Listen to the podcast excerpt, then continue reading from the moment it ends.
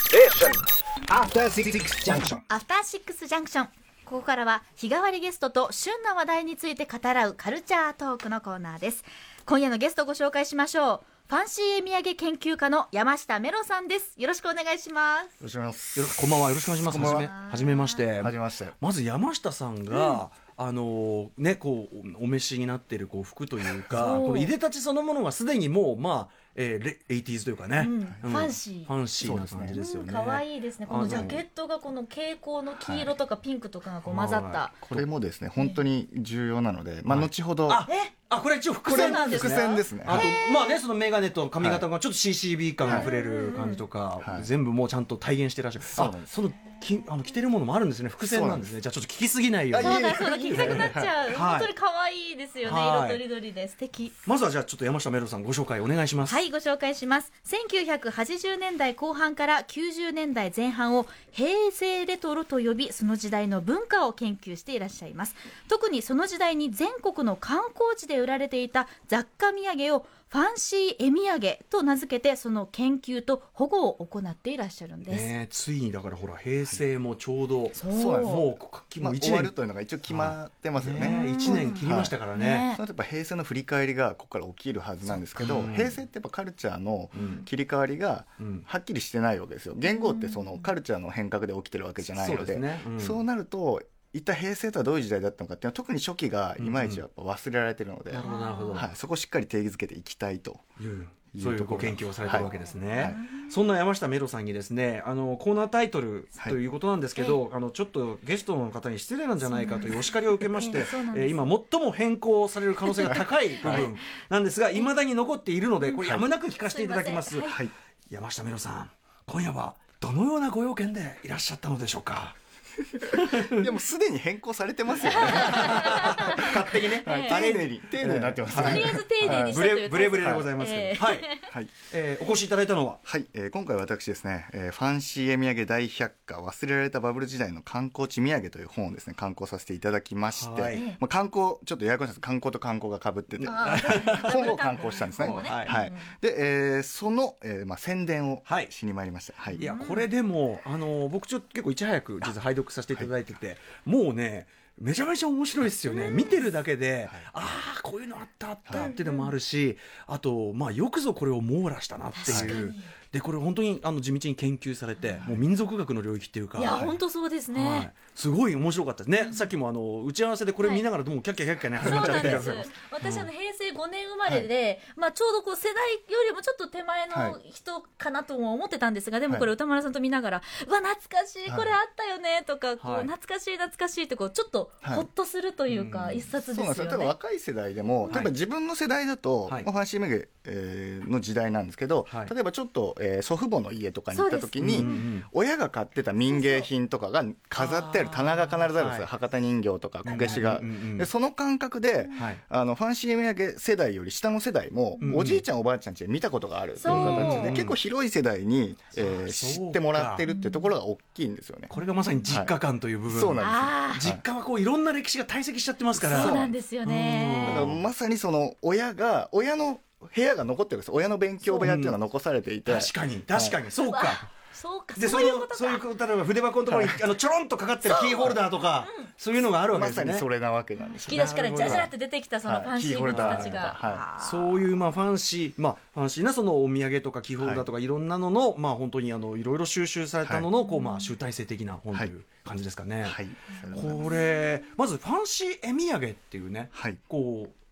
定義っていうかはいこう、ね、くくりがまたちょっとあのファンシー絵土産って言葉自体はちょっと耳慣れなかったんですけそど、うですよね、まあ、今は回い新しく作ったんですけど、はいまずまあそのそもそも総称がないっていうところが起点になっていて確かにファンシーグッズとか言いそまうですすけどね自分30年ぐらい忘れていて自分は小学校の頃に買っていたんですよ、で修学旅行に行くと土産店ではこれしかないそうねこれしか選択肢が子供にとってはないですよね。はいはいはい子供は民芸品行こうかこれみたいな。で、えーまあ、30年くらいなくてでいわゆるペナントとかん提灯というのは結構観光地土産として想像できると思うんですけど、はいそういった総称がなくて、はいこれは一体何ぞやっていうところで名前を付けようと、うんで定義としては1980年代から90年代うんはいに日本全国の観光地で、うんえー売られていた雑貨土産はいで、えー特徴としては印刷技術の発達とともにはい広まったとうんうんされてるんですけど、やはりそれまでこけしみたいな立体物を、はいでしかも実用性のない、ただ飾るだけうんまあ、うんつまりないっていうのもなんなんですけど、うんうんままああうん飾るという用途しかないものに、だったのが平面に印刷をしてはいはいで何か使えるものなんですよ。うんでその印一一応ねそうなんです一応何かねはいはいうんうんでこれまあ後ほど出てくるか分かんないですけどファンシーショップっていうのがまちまちにあって、はいサンリオとかサン X ええといったものを売っていてそれらは全部実用的で櫛とか、えー、と文まあ房具文房具にのためはい絵を印刷して売ってたんですよ、はいもうなんなら家電とかまであったぐらいはいで、はいはいそれと同じようにいろんな使えるもの実用性のあるものに、えーキャラクターのイラストを印刷して売ろうっていうのがこう、はいなぜか観光地でひは、まあ、流行って、まあ、うん流行ったっていう感覚は一般にはないんですよ。うんというのはすごい非日常空間だけのものなので。はいはいはいそうか一般で暮らしてるとそんな流行ってると思わないですけど、うんうんうん観光地に行くたびにそれしかないんで、うんうん実は観光地ではこれ大ブームで、うんえざっと15年ぐらいはこれがメインだったんですね。印刷技術の発達なんだそそうなこんかですね平面にプリントができるそれもしかもちょっとリッチなプリントができるようになってそれこそビックリマンとかとも絡むんですけど、うんうんホログラムだったりとか平面で表現できる幅が広がったんなでするよほどなるほどなるほどなるほどでそれを子供は買って集めるっていう文化がビックリマンもおはじめできていたんで、はいうん別に平面のものをうんうん集めることに、まあ、そのハードルがなくて、うんでそので特にイラストの特徴としては、はいえーまず一番の特徴はローマ字日本語、はいはいはい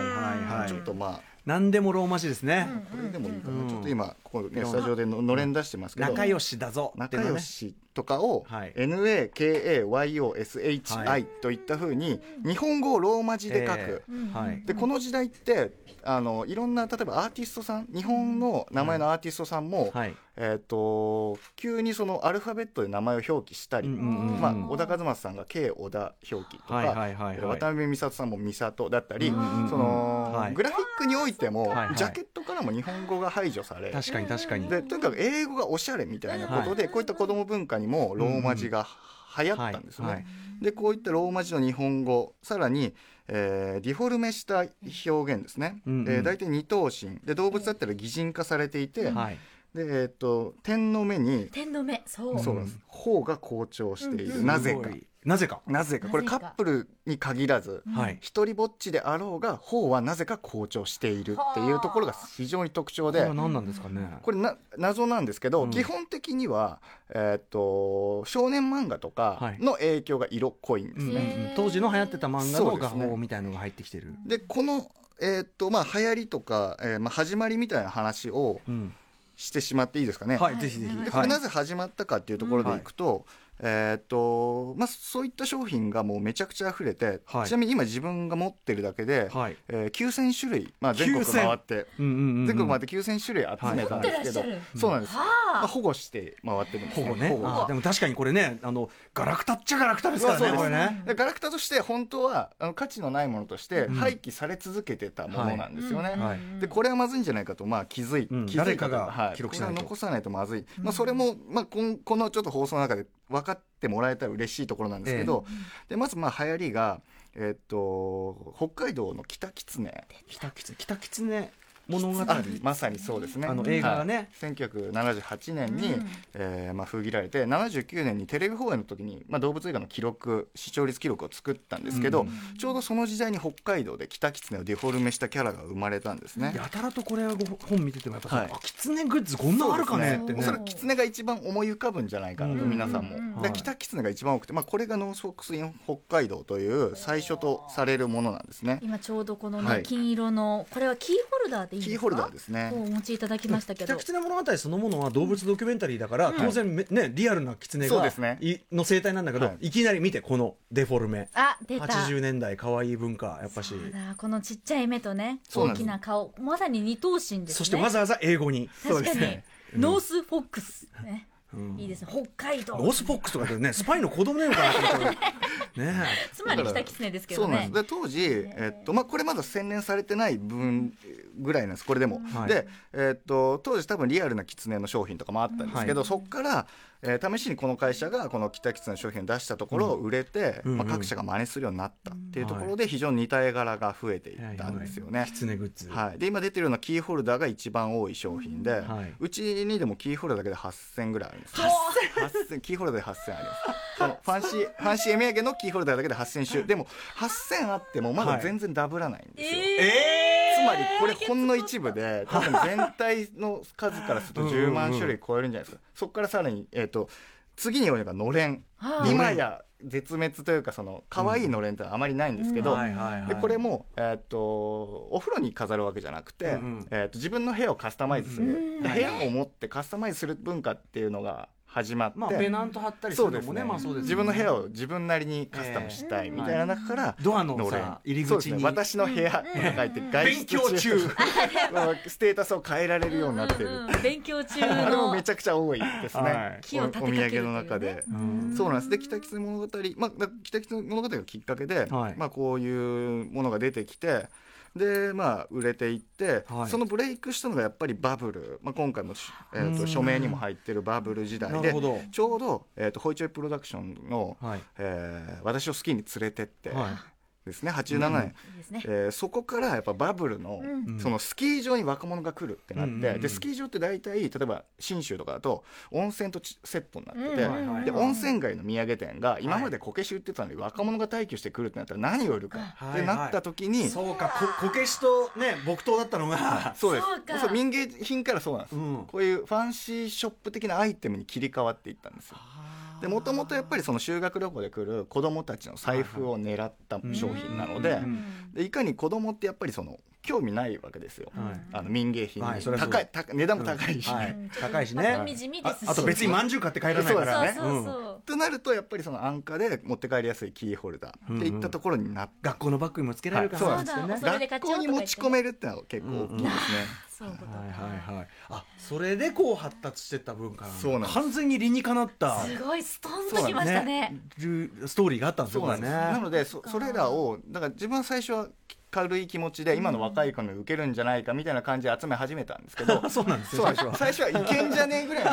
ノリだったんですよ、 はいこれ今いけるぞぐらいの、はいはいそれがなんかだんだん見ていくうちにうんうんかなり重要なはい当時のそのカルチャーが刻み込まれてるうんし、うんうんそういったあまり語られないいわゆる、えー、とバブル期って国内旅行やっぱピークなんで、うんうんうん一番盛り上がってる時期のそうかそうか情報が意外と書籍とかになってなくて、はむしろこっちに残ってる確かにそのバブル期ねバブル期ってイメージがそのジュリーなんかさそのタクシーとかジュリアナとかはさいまあそういうねイメージだけで語られがちだけど実はその庶民というか日本そのうですね大半の若者が味わってた青春は六本木じゃ別にないかそうらなんさですうよ、んうんあれはもう中央うんの話なんで、うん地方ではそういったお土産とかファンシーショップもしくは、えー、とヤンキーカルチャーの用品店とかが担ってたわけなので、またそのヤンキーカルチャーとファンシーのねその親和性というのがすごくあるんねですよねもうちょっとその話すると踏み込むとねこれ踏み込んでいくとまたねそうですねこれはちょっとはいそこらしの魔球ですヤンキーのけど話を置いといてうんででそういった面でやばいと思って保護活動を始め、はい全国回って、うん今大体3000店の土産店を調査しました、全国まあ津々浦々のアンギャも観す光ご地いですでねえーっとゴールデンウィークっていうのも、ええ今まさにゴールデンウィークじゃないですか、はいはい一番土産店開く時期なんで、うん正月かゴールデンウィーク確かに確かにずっとここシャッター閉まってるなと思って、うんやってないのかと思ったうんらうん急に開いてる幻なんですね あれ今日開いたぞみたいななんかちょっとはいうんうんゴールデンウィークに開くかもしれないんで、うんうん一番行かなきゃいけないんですよなんで普通の日に行く確変起こったってそうな感んじでです今日閉まってるけどもしやこれ開くんじゃないかみたいな気持ちになるわけですようんうんうん観光地にいる時に、はいはいこれゴールデンウィーク開くんじゃないかってなって夜眠れず行くっていうね、ゴールデンウィークゴールデンウィークはまさにちょっと山下さんにとってのもそううであすのボーナスステージっていうかそうですう。わーあの今夜もこのまま行きます。はい、この後行きます。すいませんお忙しいのに来てもらっちゃっフて。ィールドワーク真っ先、はいそうです真っ盛りっていう。へ行ってきますね。ーはっいてことはもうさ、要は今ね、あのお話伺ったのはもちろん黎明期の話から、そのはい珍あこれ懐かしいみたいなのも伺ってるから、要はリアルタイムでも収集なさってるってこそとうなんですよ。ね。で、やっぱりそのバブル崩壊とともに国内旅行ちょっと元気なくなりつつあって、その中、あと観光地も何言っていいか分かんなくなって、まあ言っちゃうとサザエボンとかパロディ商品みたいな、あー完全にその土地と関係ないものになって、うんうんうんその後ご当地キティっていうはいはいはいすで、に売れたライセンスを持ってきたものに変わっていったんですね、はいはいはいそれが大体2000年ぐらいが一番はいご当地キティがはじあの盛り上がっていった時ですね。うんでそういった波に押されつつも、はいやっぱり観光地で当時のものが今も残ってるケースは割とあるんですあよ、るあの本当棚文字一番下に「わこれ何?」っていうの残ってますよねいやもう素晴らしいです。その通りです。っていうの もあの店の人に「はいありますか、こういうのありますか?」って聞くと「うない」って言うんですよ。あっはて言ってこっちは、まあすごいもう見慣れてるんでいろいろ見て、あありましたよっ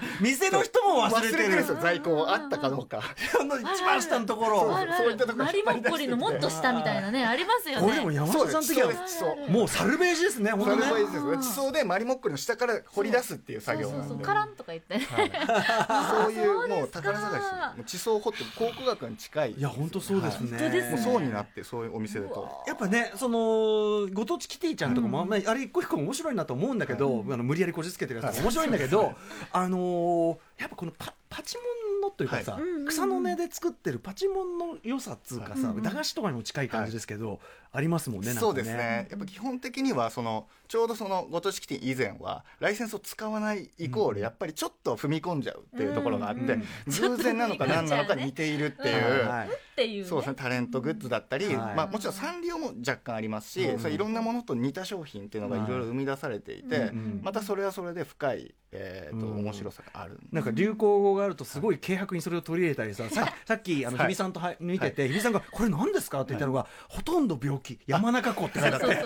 そうそうそうですね何言ってんですそかうはいで僕はほとんど病気というのはこういう流行語で、はただただほとんど病気と山中湖を並列しちゃダメだよねっていうそうですね関係ないです から山中湖とは山中湖は病気みたいだから全然ねいい意味いい湖なんだからさはいみたいな、うんうんそうその説明が必要なグッズとそうかなんですこれがまさにただ掘り出しただけじゃ本当真意が伝わらないのでやっぱそういうバックグラウンドも含めてちゃんと語らなきゃいけないというわけでこの今回の「ファンシーメイク大百科」はいもしっかり文章で保管してるのはそういう理由なんですよ一ね。個一個ちゃんとね解説もされてますし、ねえちゃんとあの流れの外観とかがあったりあと地方ごとのねこれがまたね面白いですねあのー地方ごとの特色ね、各地のその名物をいかにファンシーに落とし込んでいくかっていう、この工夫そのうです問ね題がたまんないですはねい。これ見ていくと面白いんですよ僕ね、はい爆笑しちゃったのが、はい熱血先生吉田松陰っていうすごいですそよれは熱血先生かもしんないけどさであのデフォルメした絵で描いてあったり、はい無駄に英語が使われてたそうおりかしいなーっていうね本ね当にそれが割と数限りなくあるんで、うん出てくるたびに面白いんですよね、はいそのノリが、うんええでこれこそがアマチュアイズムで、いはいわゆる全国流通するサンリオではありえないわけですよ、うん社会議で跳ねられるし、うんいやもっとみんなが欲しがるものにしようってなるんですけど、お土産ってそこだけで割と流通してて、うんいわゆる地名だけ変えて全国で売ってるケースって意外と少なくて、うん本当の一部だけで流通してるんで割と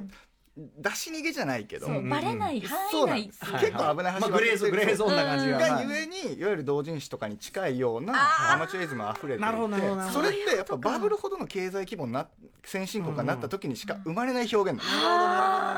だからもう二度と来ないかもしれないしある意味だから豊かさの斬新っていうかねあそうなんですい感じもあるわけだだから人類の歴史をとってもうん日本っていう先進国であそこまでピーキーなことになってうまあ異常だったわけじゃないですか他の国と比べてうもんだからあそこにしか生まれないんでん本当にそういった意味でん自分はもう大英博物館に収蔵収蔵したいって思ってるんですいやまさにね時代の切り取ってるし、い、やそうです全然本当に冗談抜きで、これだって100年経ったら本当に歴史的、本当に普通に歴史的価値ってね世界かもしれないし、そうなんですよはい、もう素晴らしいです。もうほん本当にもうあの隅から隅まで面白いです。はい、ということで山下さんぜひこちらの本の、えっ、とお知らせ改めてあ日比さんからじゃあお願いします。はい、改めてこのご紹介ちょっとお話伺った後もう一回読みたいなと思いましたが、ねその山下メロさんの研究成果をまとめました「ファンシー絵土産大百科忘れられたバブル時代の観光地土産」はイーストプレスより税別2800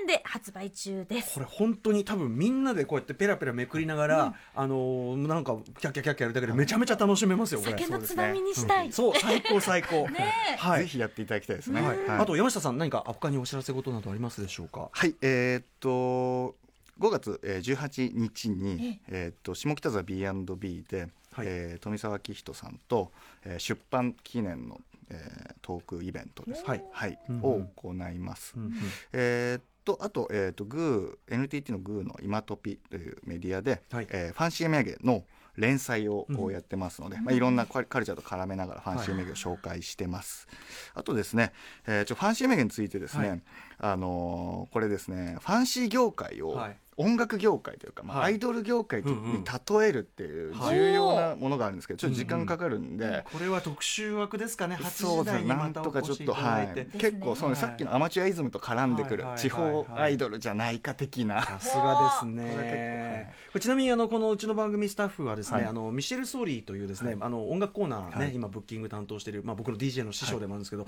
彼あの宇都宮でファンシーグッズショップを経営しておりまして。あ、そうなんですか。はい、ファンシーグッズに関してはちょっとね、一言ねいろいろ論を持ってたりするんでちょっとそのあたりとも絡めつつですねそうですねファンシーグッズと万引きっていうテーマなんですけどそれ経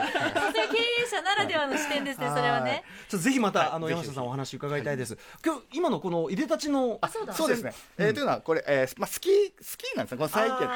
スキーウェア。スキースキー系のカルカルチャーで、まあうんうんファッションカルチャーとともに債券も入ってきたってファンシーから債券に行くっていう、うんうんストリートカルチャーとの融合みたいなのもその後ありましたっていうところですねあらまなあるほホどイチョイホイチョイってことでなるほど、ホイチョイっていうことで、ホイチョイまあ、スキー、確かにね、はいでもスキー文化、もともとはゴリゴリのスポーツだったわけそなうんでだすねけどね、そそうこいかうことでらすもんね。 87年のあのあの辺でね、うんうんうん極楽スキーとかでなったっていう。なるほど。ちょっと尽きませんね、これ、足りないね。です、時間が。ぜひぜひ、じゃあちょっと特集コーナーでまた、あの、ぜひ時間を、あの、お待ちしておりますので、よろしくお願いいたします。よろしくお願いしますはい、山下メロさんでした。ありがとうございあまりしがとうたござ。いました。明日のこの時間は東京国立博物館学芸員の松島正人さんが来てくれます。松島さん、あの、第1回にね、あのね、なんで来ないんですかのところで、ちょっとあの、ぶつ切りになって、本当に申し訳なかったので、改めてね、何の話してくれるのかな、なんで来んだろう、ちょっとさっぱりわかんねえや。以上、カルチャートークのコーナーでした。 After Six Junction.